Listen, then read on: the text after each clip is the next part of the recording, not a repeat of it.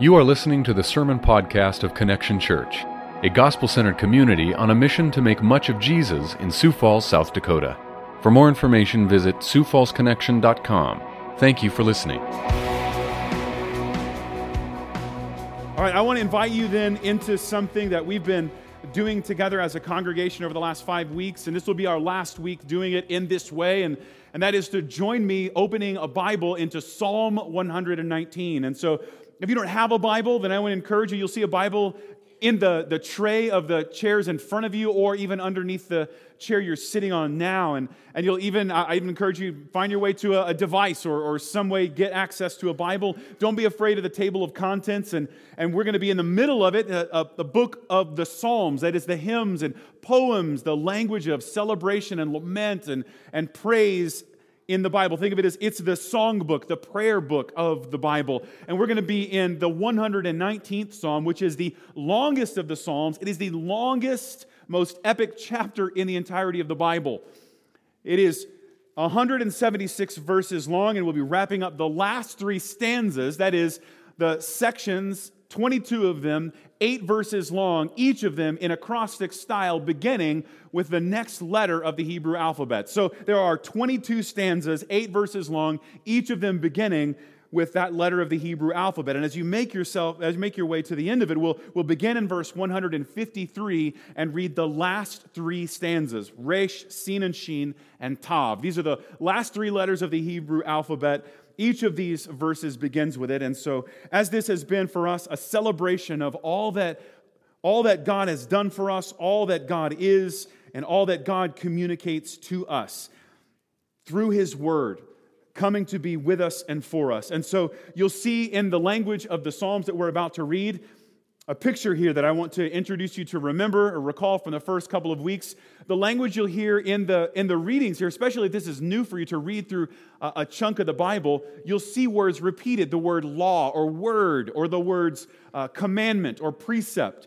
That word, that concept word, is in essence the, the theme and totality of Psalm 119. This is a, a, a poem, a hymn for all that God has said to us. And for Christians, that word is made flesh. And so I, I pointed here out just kind of a, a, way to think about this with concentric circles, right? That, that there are good and true things that we know, right? Like the sky is blue. Okay, that's true.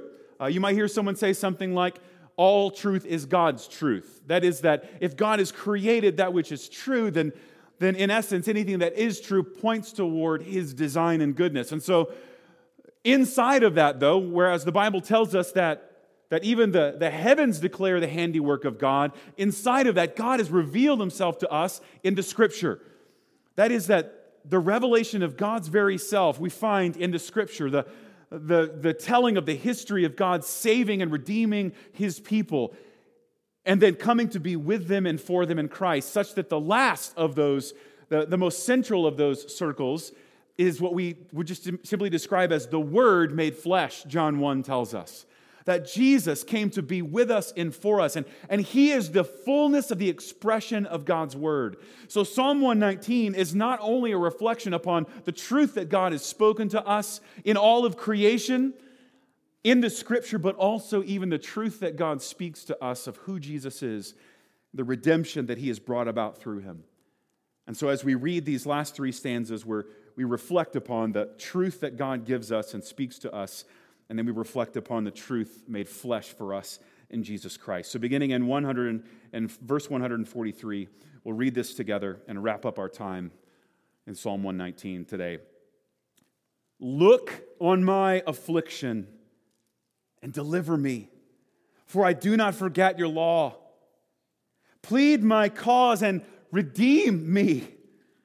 Give me life according to your promise.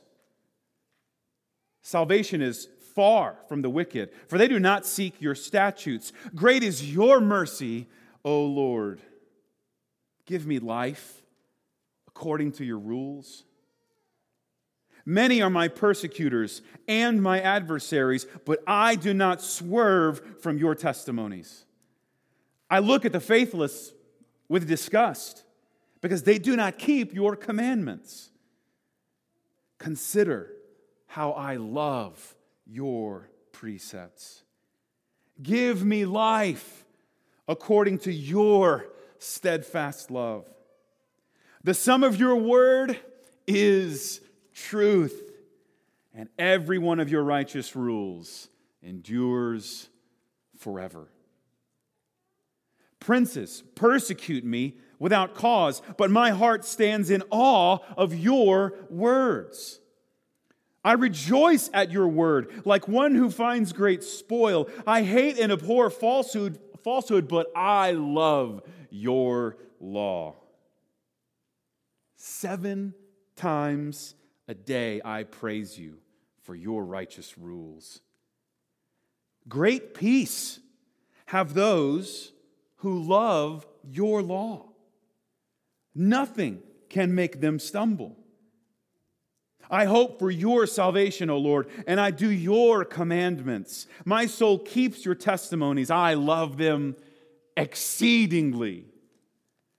I keep your precepts and testimonies, for all my ways are before you. Let my cry come before you, O Lord. Give me understanding according to your word. Let my plea come before you. Deliver me according to your word. Excuse me. My lips will pour forth praise, for you teach me your statutes. My tongue will sing of your word, for all your commandments are right.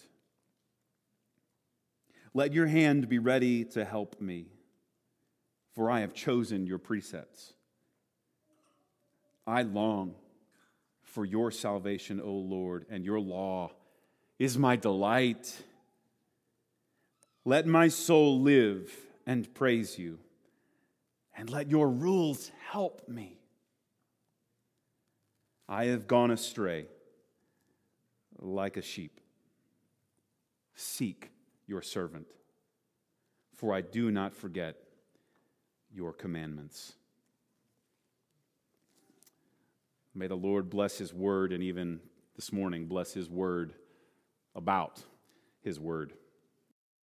Have you gotten over God's Word?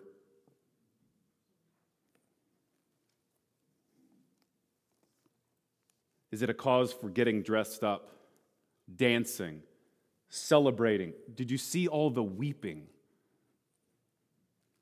Have you gotten over God's word to you? Are you filled with delight and wonder that the God of the universe would reveal himself to you, to us? Or do you yawn because it's simply one more thing that you're entitled to? Do you contemplate having a parade to celebrate God's revelation to you? Or are you so inebriated by other things, lesser things? That they cause you to delight and suck your praise right out of you so that you have nothing less left for his word.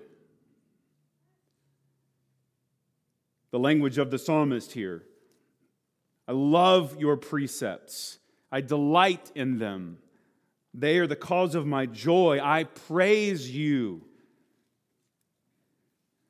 Watching the Kimyal people celebrate God's word for them might be the best illustration of Psalm 119 that I've ever seen. If there's a better one, I just don't know of it. I mean, did, I don't know, ladies, did you hear the women and their enthusiasm to, to pass on God's word to others? Did you read at the end the story of the people who died?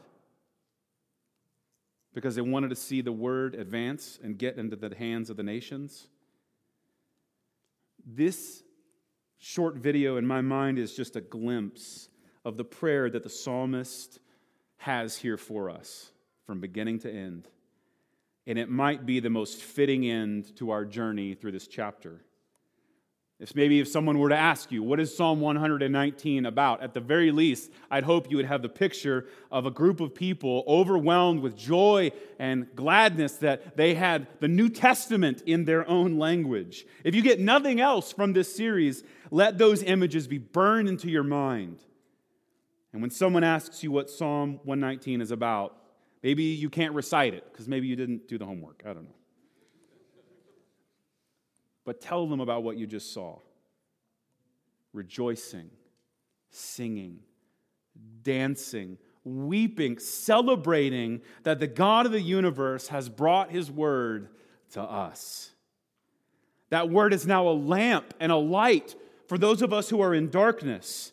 It is a delight for those of us who live in despair.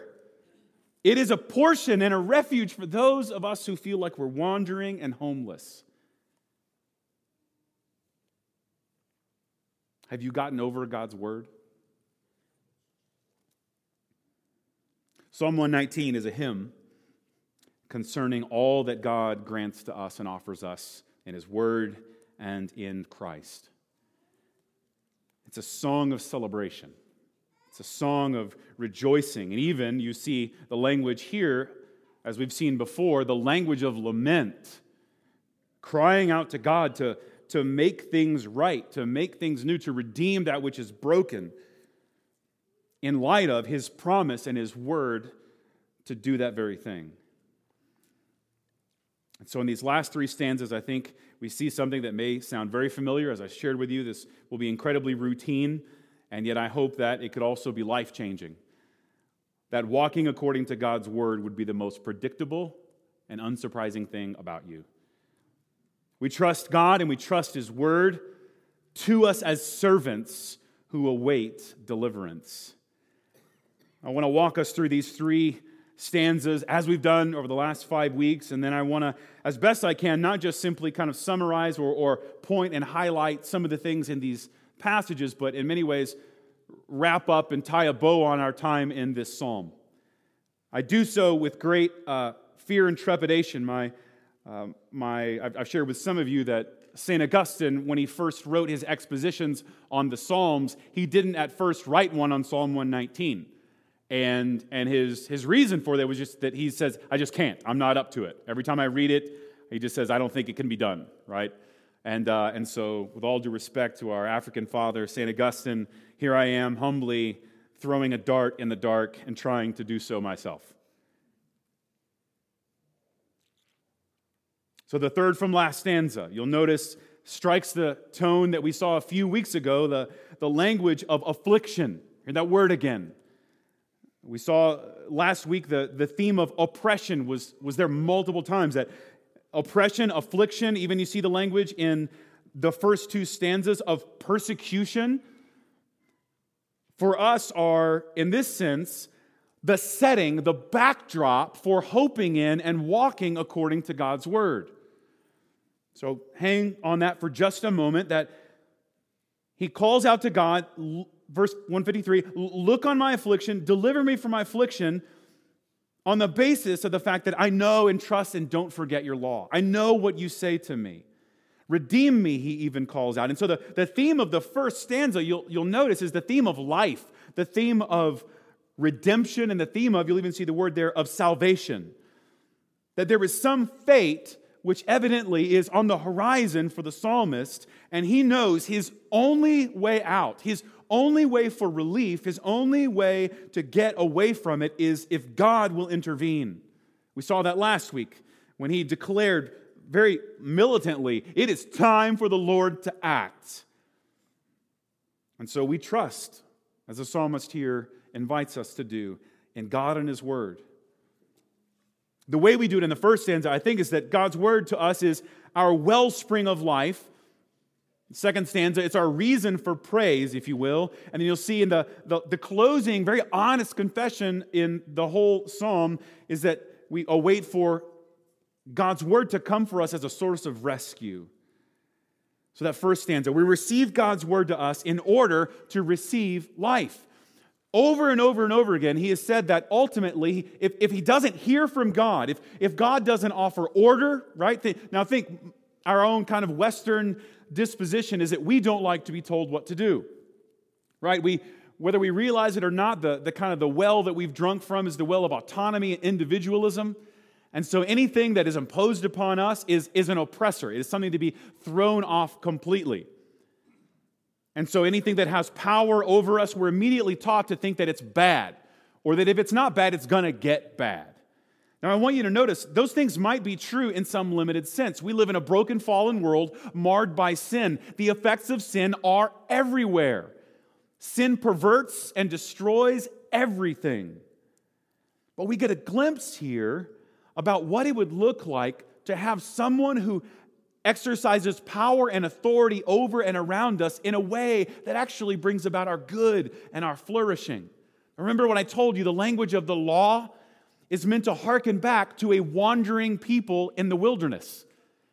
Right? So, so you don't like to be told what to do, right? But imagine if for, again, 40 years you wandered. Some of you like camping, right? Imagine camping and being lost for 40 years. How refreshing would it be if someone says, I know the way? I know the way out of this wilderness. Not only that, I know the way to a land flowing with milk and honey. All right, so you have to see the understanding of principles and precepts and laws and testimonies that are, are spoken to a people who know that they're lost apart from it. I shared this with you a few weeks ago. Haven't you ever in your own life just wished you knew what to do? Haven't you ever cried out and said, I wonder what I should do? I wish I knew the right thing to do next? And here's the thing many of you, that's probably the case you find yourself in this morning. And the psalmist says that to have heard the answer to that prayer,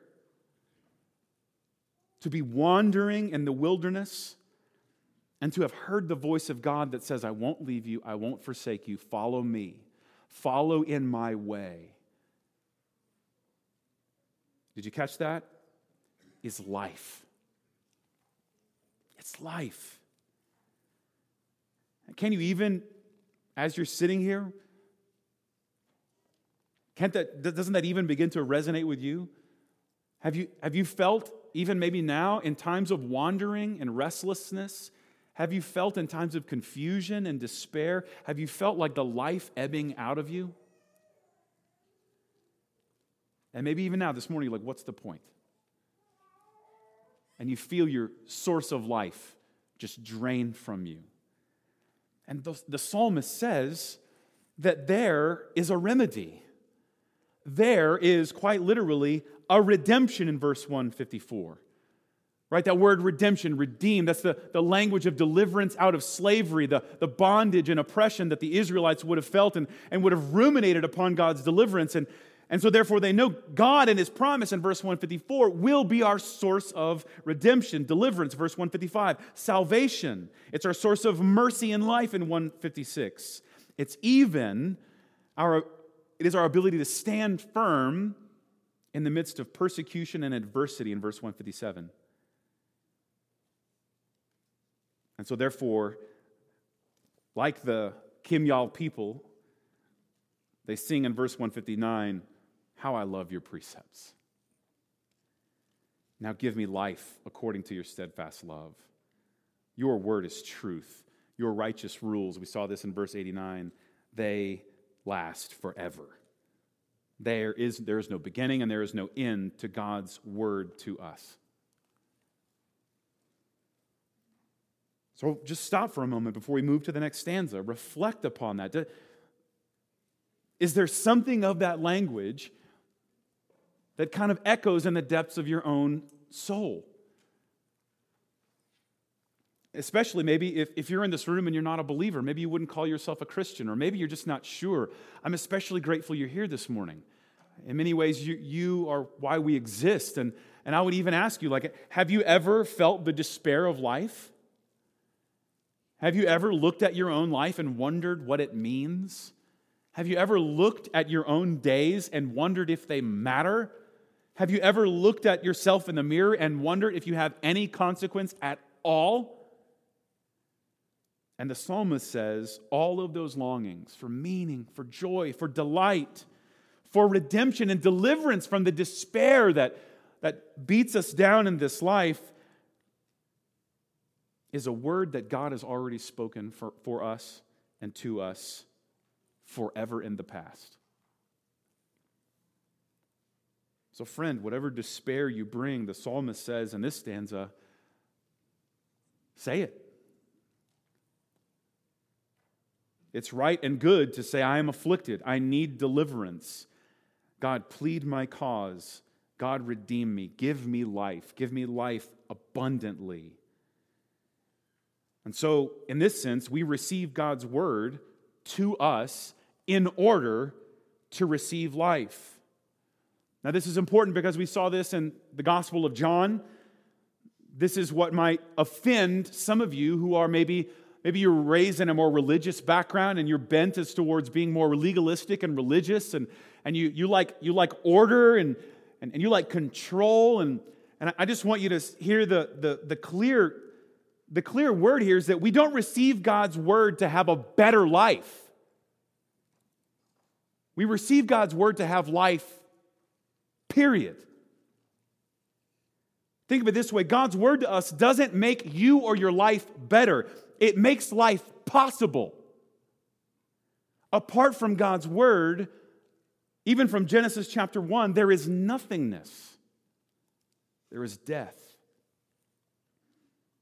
So just receive then what he's telling us is it's a redemption, it's a salvation, it's the it's a source of life.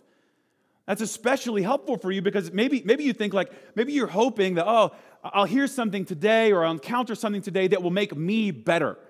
Right? Maybe I'll encounter God and, and I'll get better or I'll do better and my life will be better. And, and friend, you've, you've already missed the point. Apart from encountering God, you are dead, lifeless, separated from Him for all eternity. You don't need a better life, you need a life. And apart from God, we don't have it. So, friend, maybe if you're in this room and, and you're just wanting maybe, maybe the Bible to give your the answers, or you want to, to use God or, or use the, uh, the Christian convictions or use the church to get something, friend, you're, you're, you've missed the point. Apart from these things, you are dead. And this is an invitation to repent. And even your lifeless, feeble deeds will amount to nothing if God doesn't intervene and speak words of redemption, deliverance, faithfulness.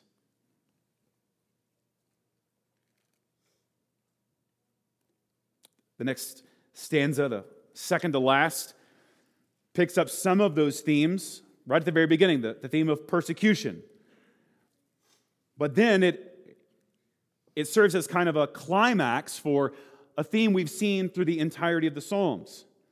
So just make some observations here with me, maybe, of what you see. And in trial and even in persecution, our source of peace is God's word to us. And so we love God. And we love his word to us. We love what God speaks to us. As I say regularly, even, even when God disagrees with us. Right? That's, that ought to, even right there, that ought to be something for you. If, if, if your encounter with Christ and your, and your experience with the Bible hasn't left you to some place where you find deep disagreement, uh, then you probably haven't been paying attention. Right? You're, you're, just, you're just hearing it through a lens, or you're, you're seeing it through a lens and hearing it through a filter, right? You're hearing what you want to hear. And so the Bible ought to disagree with you from time to time. And therefore, in light of the fact that we know God's word to us is for our good, even when, even when we're rebuked by it, even when we're confronted by it, when it outs us, right? When it opens us and it reveals things about us we wish weren't true. Look what he says in verse 162 I rejoice. I rejoice.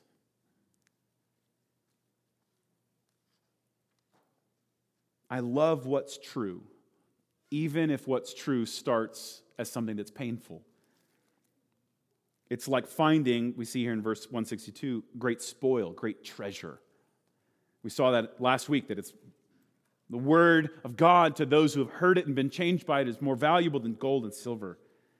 So much that he loves it so much that he, he and here's, here's the last little bit of homework I'll tell for you. You see it in verse 164. Seven times a day I praise you for your righteous rules. So here's my here's this is a, a practice that I shared with you. Like I think Psalm 119 is a playbook for how to live according to God's word. And here's the last one. Every pick pick maybe you're, you don't like evens. Oh, I would I'll let you out anyway. Every time you look at your watch or a clock and it has an even number on it, Stop for a minute, pause, praise God for his rules. Praise God for his word to you. That's how I do it. Every time you see an even number, obviously not if you, I mean if you see an odd number, you know, like I can't praise God, right? That's not you legalist, stop it, right? But just in general, that's about how that's about how, how often I'm awake, right?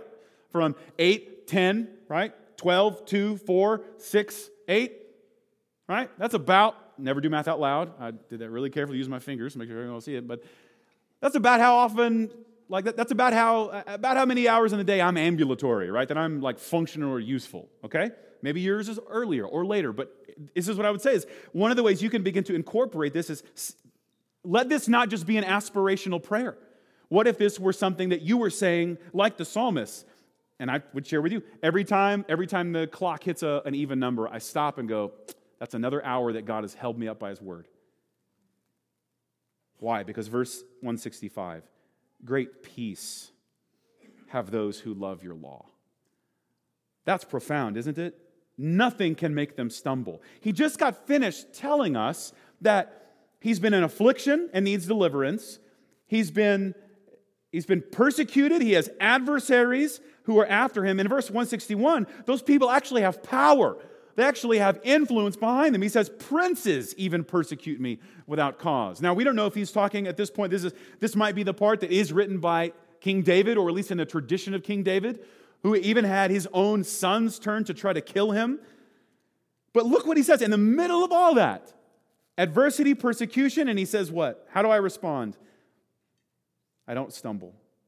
I have peace because I know your word to me.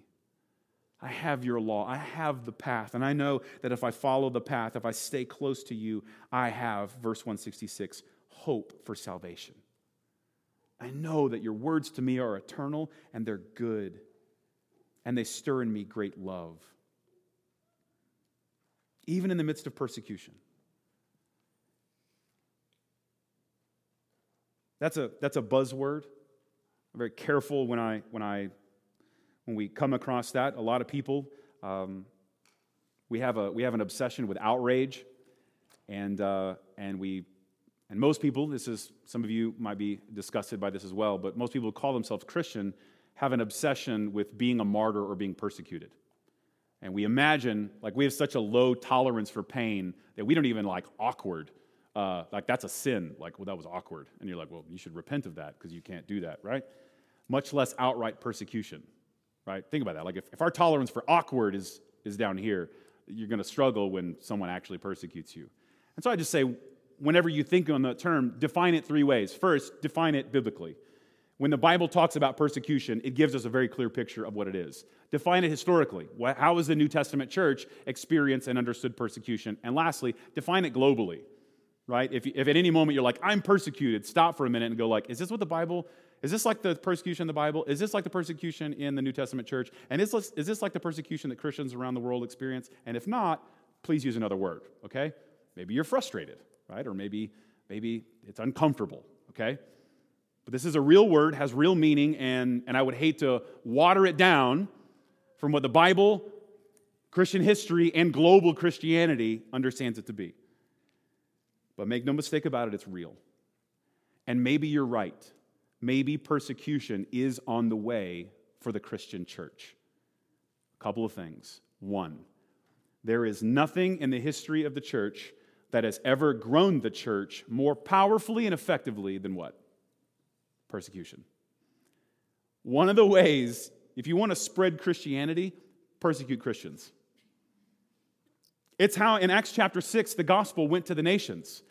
Jesus said, You're going to be my witnesses. You're going to be in Jerusalem, uh, Judea, Samaria, the ends of the earth. And they were like, Great, let's stay here. Let's actually don't do what Jesus said. Let's stay in Jerusalem. And what happens? Acts chapter 6, persecution breaks out, and the first person killed that we know of in the New Testament was Stephen, stoned. And so what happened? It scattered, it scattered the Christians. Now that's where you would think the book of Acts and the early church would have ended, right? Acts is six chapters long. They killed Stephen, persecuted him, that's the end of it. It goes on for another 20, well, 23 chapters, right? And, and the gospel gets scattered by persecuted, martyred Christians. Lest we forget that the symbol of our movement is a cross, a symbol of torture and suffering. And God gets the last word over all death and pain. So that's the first thing. Friend, if persecution comes, we shouldn't seek it out. We shouldn't, like, I don't think you should go looking for it, right? Dispense with your martyrdom complex. But just know, persecution has never stopped God's work from working, God's work from being accomplished in the world. And it won't stop despair, affliction, or anything else, God's work from taking place in your life and mine. Nothing can separate us from the love of God in Christ. Here's the second thing notice what he does to respond to the persecution, the real adversity that he was experiencing. He praises God for his rule, and then he has peace because he has love for the law. Now, this is interesting because what he doesn't say is, I've had persecution, so let's, let's, let's get a bunch of people together and let's like vanquish the persecutors, right? He doesn't say, let's, let's get together and let's, let's use their own weapons and tactics against them. Oh, yeah, they're gonna, they're gonna slander and defame us. I tell you what we do. Let's run a campaign to slander and defame them. Let's get in power over them. You never see it. I mean, just personally, this is, this is my own observation. I'm not against a culture war, if you want to be a culture warrior, right? I just don't know any places in the Bible that tell me how to kill my enemy. I find places in the Bible that tell me how to pray for my enemy, to bless those that persecute me, to turn the other cheek when he strikes one. And friend, if you're going to tolerate and endure and thrive in persecution, then you're going to need the prayers of the psalmist here, aren't you? To say, God's word is a firm foundation. It is a sure hope. I love it.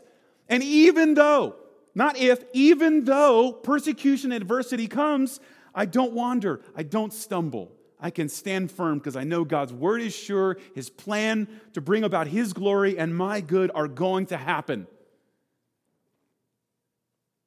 Our hope and assurance isn't that we win against the adversary or the persecutor. Did you catch that? Our hope and assurance is that Jesus has won against the adversary. The accuser has been silenced by Christ. And so, therefore, we can have, verse 165, great peace. Not just peace, great peace. This is a rebuke to me. I don't know how much of the last two years or year and a half have been like classified as great peace.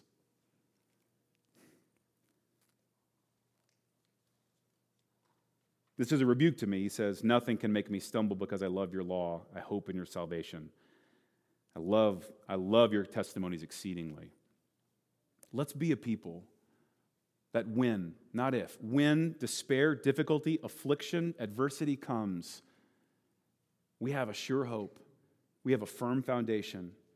We have great peace because we know that the God of the universe and his plan for his glory and our joy is a righteous precept that verse 160 says endures forever. Nothing can shake it. We love it because it's also true. I want to highlight, as I said a minute ago, a theme that actually runs through the entirety of the chapter. You find it at least six different times here that I'll draw attention to, but you see it alluded to even more than that, maybe twice as many times, but explicitly. Look, verse 29 Put false ways far from me, far from me, and graciously teach us, teach me your law. So that which is false isn't something we entertain or think about we reject it. We push it away from us. Verse 78. Let the insolent be put to shame because they have wronged me with what? With falsehood. So this is picture that that which is false is damaging. It actually causes destruction. Verse 86. All your commandments are sure. They persecute me again with falsehood. Help me.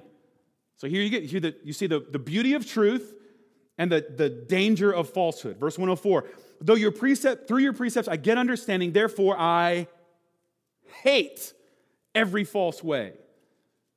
I hate it. Hear it again. Verse 128 Therefore I consider all your precepts to be right. I hate every false way. Just in case we missed it, he wraps us up in 163. I hate, and you're like, I don't even know that I know the. I looked this up. I don't even know if I could tell you the difference between hate and abhor. Uh, I think, grammatically speaking, the connotation is abhor is worse than hate. So it's as if he's like building a case and going like, if you haven't hated it, I need you to hate it and abhor falsehood. But what? Love your law. Psalm 119 tells us that we, as people of God, rescued by his promises coming to pass in Christ, are people of truth. And we believe that truth is not an idea or a concept, truth is a person. The truest thing that was ever spoken, the truest thing that ever happened, is the perfect life, atoning death, and victorious resurrection of Jesus Christ. It's so true that even when I talk about it, right, even when I make mention that the Redeemer lives, that Jesus has come to be with us and for us to bear our burdens, and now there is no condemnation because of Christ Jesus. There's something so true about that that if you've heard it and it's resonated deeply inside of you, it rattles something down in your soul, doesn't it? You can't hear it without thinking, like without responding in some visceral way. Truth is a person. And that means that the truth of God's word causes us, and this is strong here, the psalmist invites us to consider, to hate falsehood. Hate it. We hate it. Why? Because that which is false is antithetical, it runs counter to what God has done for us in Christ. It runs counter to who God is and what He declares to us in Scripture and the finished work of Christ. And so the truth of God's Word causes us to hate falsehood. This is a weird thing for me to ask you to do. But in light of Psalm 119, I think we're supposed to do this. Ask God to help you hate lies. Especially if you're in the room, maybe, maybe you're walking around with, like, I res- like this resonates with me, like you're a walking imposter syndrome, right? You're terrified that people would find out who you are. You're terrified people would find out that you're actually a failure and you're, you're, you're trying to, to con everyone into thinking you're something better than you are. Friend, join me in asking God to help us hate that. Hate it. And to love what is true. To love what is true. After all, the lie is, is a cheap imitation that fades. It needs more lies to cover it up. And yet, that which is true endures forever. And so, the lie that maybe you can be good enough or that, that you can somehow achieve enough, that you can somehow win your own contentment and joy in this world, let that lie be something on the list of things you hate. Because the truth is better that Jesus is a friend of sinners. He welcomes the weak, He welcomes the failure. You're not good enough? Sweet. That makes you friends with Jesus. You think you're good enough? You're in opposition. The Bible says that God opposes the proud, but He gives mercy to the humble. You're in opposition to all that God means to introduce Himself to you to be. Dispense with the lie, embrace the truth. The Lord is slow to anger he is abounding in steadfast love. He gives grace to the humble. And so, therefore, we love that which is true. This is going to be a drive by shooting, but this just means that you have to hate anything that doesn't look like truth. Look, it's no coincidence that conspiracy theories come and rise in times where we're desperate, in times where we're uncertain, because we just want answers, don't we? Right? But what does the psalmist say? I love what's true. And if it's false, even if it smells like it might not be completely true, what do we do? Keep it far from me. Falsehood and lies are the work of the adversary, Satan, and his demons. We are the people of the truth. And so, in a time where it seems like our, our public discourse is not marked by much truth, right? Many of you wonder, like, why, why I don't talk about partisan politics enough or, or much, right? I probably don't wave the flag. And it's because they're all liars. I just haven't. If you have some favorite politician that's like, that comes out and says, you know what, the thing I said last month was wrong, and I want to apologize, and I want to retract that statement, uh, and I just hope you'll forgive me. Like, if you'll send me that viral, whatever, like, send me that. I want to know that. But until that's the case, then, then friend, your testimony about the risen Christ is too valuable for you to flirt with falsehood.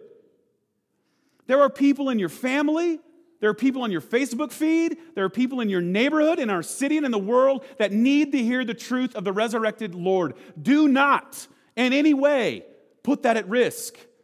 Your testimony to the risen Christ is too valuable. Don't flirt with falsehood, hate it. Friend, no one has ever been condemned and sent to hell for being gullible or duped. But they are condemned to hell for lying. So dispense with the fear of being duped. So maybe you get duped, right? Oops. Like of all the knowledge in the universe, right? Of all of it, like, well, I mean, what? What is that? You missed out on what, a fraction? Like, don't worry about it. You can be duped.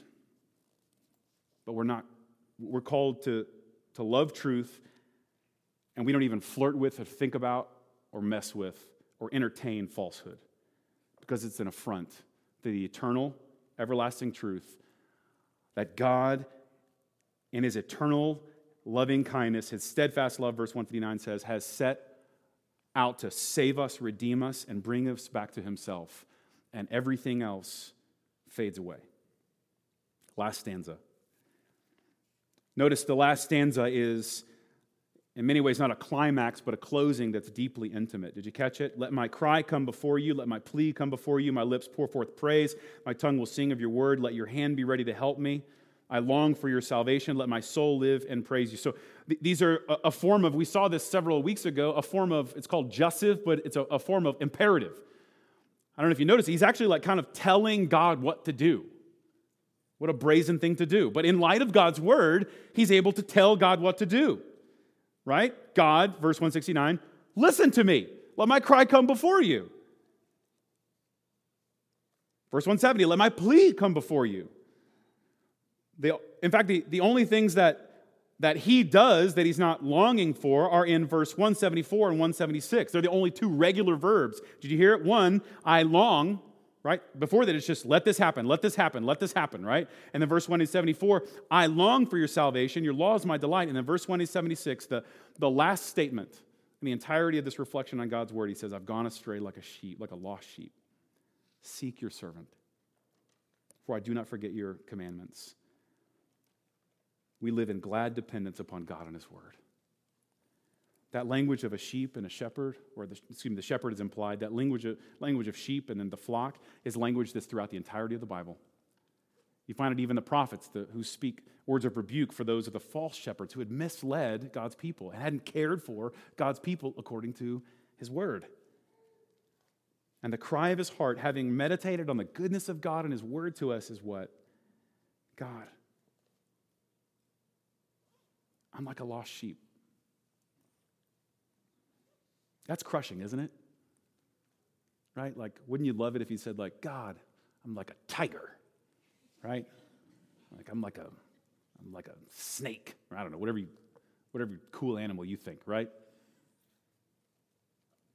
What a profound encounter with the living God to see God, know God, and say, God, I'm like a sheep. I'm like a sheep. What do sheep need? They need, they need a shepherd and they need a flock. And is as if to say, like, if I don't stay with your people under your care, I'm a mess. And don't you love his response?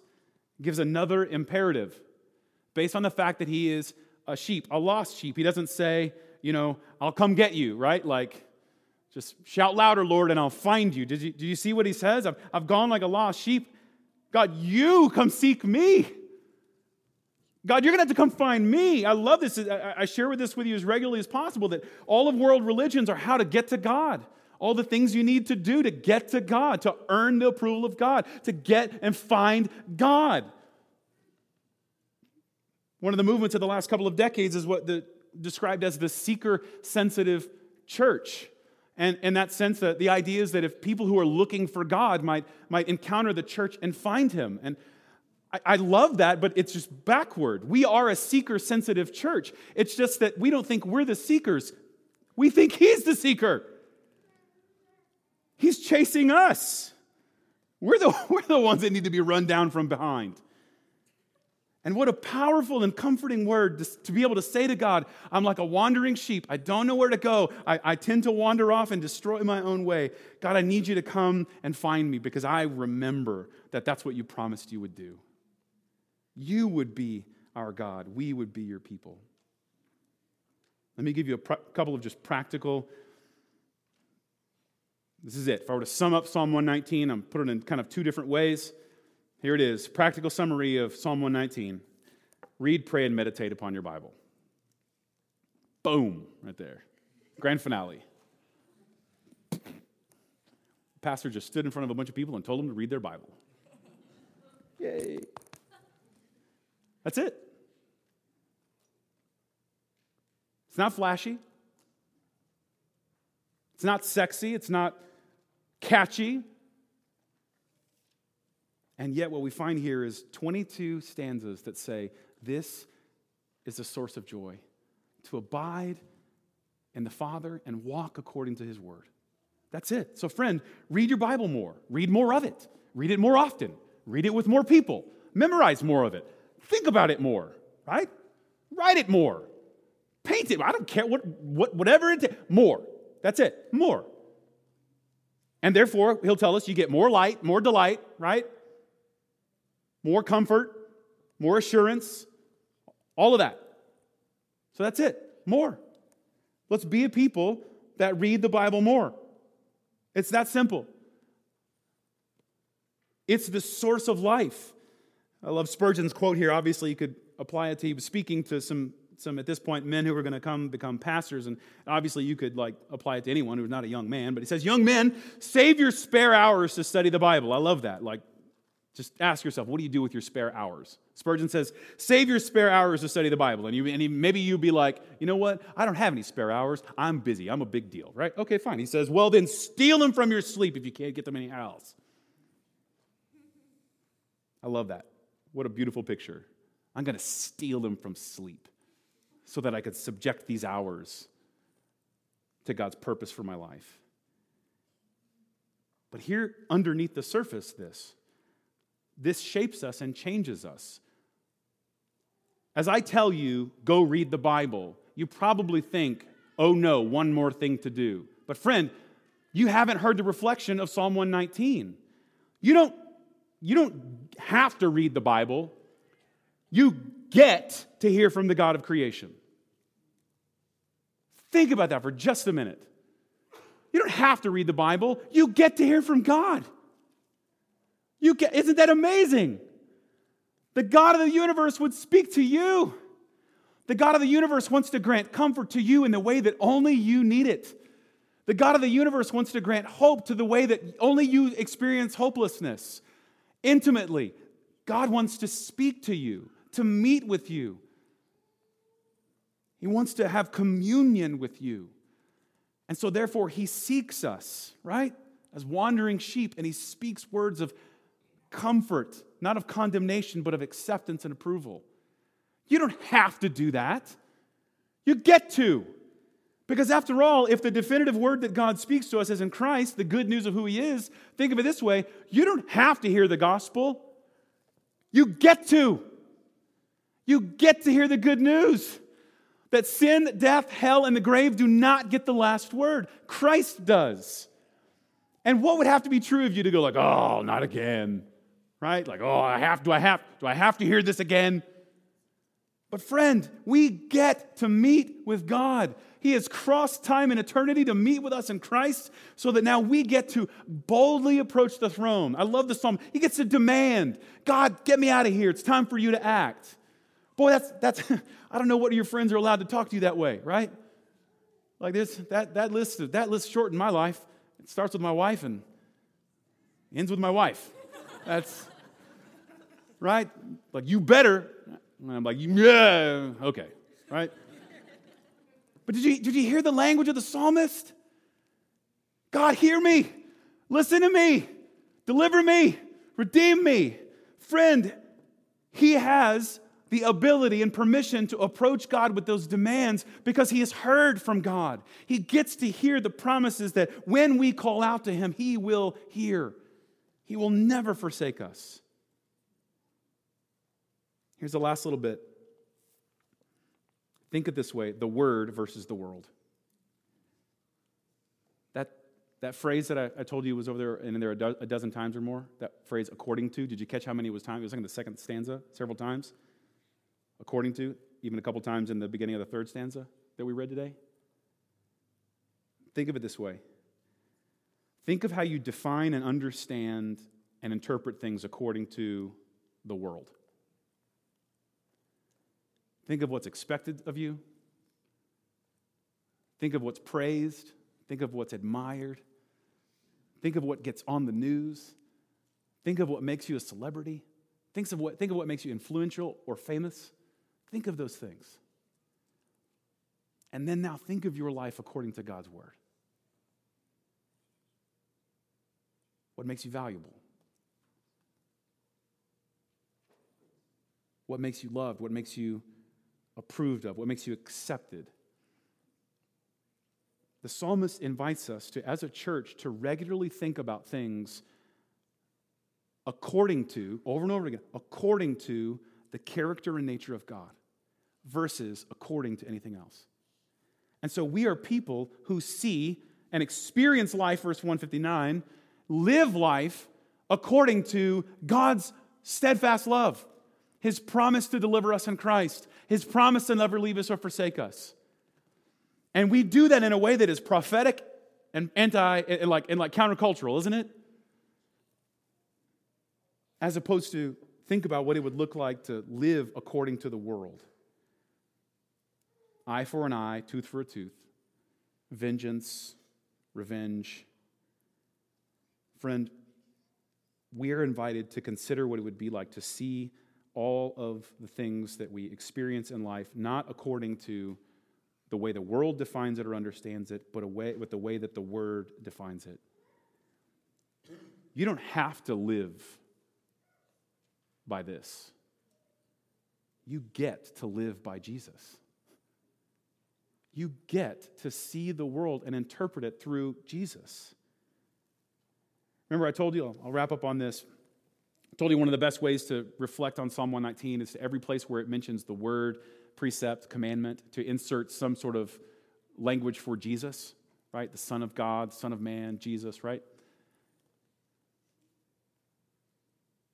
So, beginning in verse 153 Look on my affliction and deliver me for what? I do not forget Jesus. Plead my cause and redeem me, giving, give me life according to Jesus. Right, do you hear it? So stop for a minute and let's do this according to the, wor- according to the world and not the word. Verse 155. Or, excuse me, verse 156. Great is your mercy, O Lord. Give me life according to how good I am. Many are my persecutors and adversaries, but I don't swerve from the golden rule. Consider how I love the world. Give me life according to my achievement. You get it? Friend, we're invited to, we get to see the world through the lens of Christ. Princes persecute me without cause, even the prince of demons, but my heart stands what? In awe of Christ. I rejoice in Christ like one who finds great spoil. I hate falsehood, but I love Jesus. Do you hear it? I've gone astray like a lost sheep. Now please seek your servant, for I do not forget Jesus. We don't have to walk according to the word. We don't have to do that. We get to. We get to see all of the world in light of the word rather than vice versa. It's the reason we sing, it's the reason we respond how we do. Think of it this way the word forms us into servants, dependently longing for a certain rescue. The world turns us into consumers and critics, complainers, wandering and wanting to go back into slavery. The word lets us see the promise of God's deliverance. The world wants us to be blind to it. In just a moment, we're going to celebrate that word come flesh. I'll give you the language that Colossians 3 tells us. He says, Let the word of Christ dwell in you richly, teaching and admonishing one another in all wisdom, singing psalms and hymns and spiritual songs with thankfulness in your hearts to God. And whatever you do, in word or deed, do everything in the name of the Lord Jesus, giving thanks to God the Father through him. Did you catch that? The way we're able to sing, as we're going to be invited to do in just one moment, has nothing to do with how good you can hold a tune. Thank God, right? We sing because his word of redemption has settled into us. I love that word, deeply. You can't help but sing. In just a moment, we're going to celebrate the Lord's Supper. A tangible pointer and picture that the God of the universe has come to take upon flesh. That the word he has spoken to us is the word of a piece of bread. Do you hear it? Satisfying to our hunger. The word that God has spoken to us, the word that dwells in us and sinks into us richly, is like a sip of juice. It satisfies our thirst. Might we hear and receive God's word and respond. Let's pray together. God, thank you so much for your word. Thank you so much that you have not left us in wandering, but you have come to us to speak to us. Uh, God, I'm in awe of your word, even uh, incredibly humbled uh, that, that I should even try to put your words into, into words by myself. And I, I pray that even now you would allow all that is your word and eternal to last and to give us steadfastness and peace and anything else, my words or any other words that that would take away from that? Would you just allow them to disappear? Allow, allow them to be forgotten? When we, when we close our ears or when we silence our, ourselves long enough to hear your word, it's, it's the most satisfying and powerful thing we can imagine. So, might right now, even in this room, might you speak words of comfort For those of us feeling the bondage of sin, would you speak words of grace and forgiveness deep into our soul? For those of us feeling despair and condemnation, would you, would you speak words of affirmation and approval and acceptance because of Christ's perfect sacrifice? For those of us who feel hopeless, would you begin to speak words of kindness and comfort?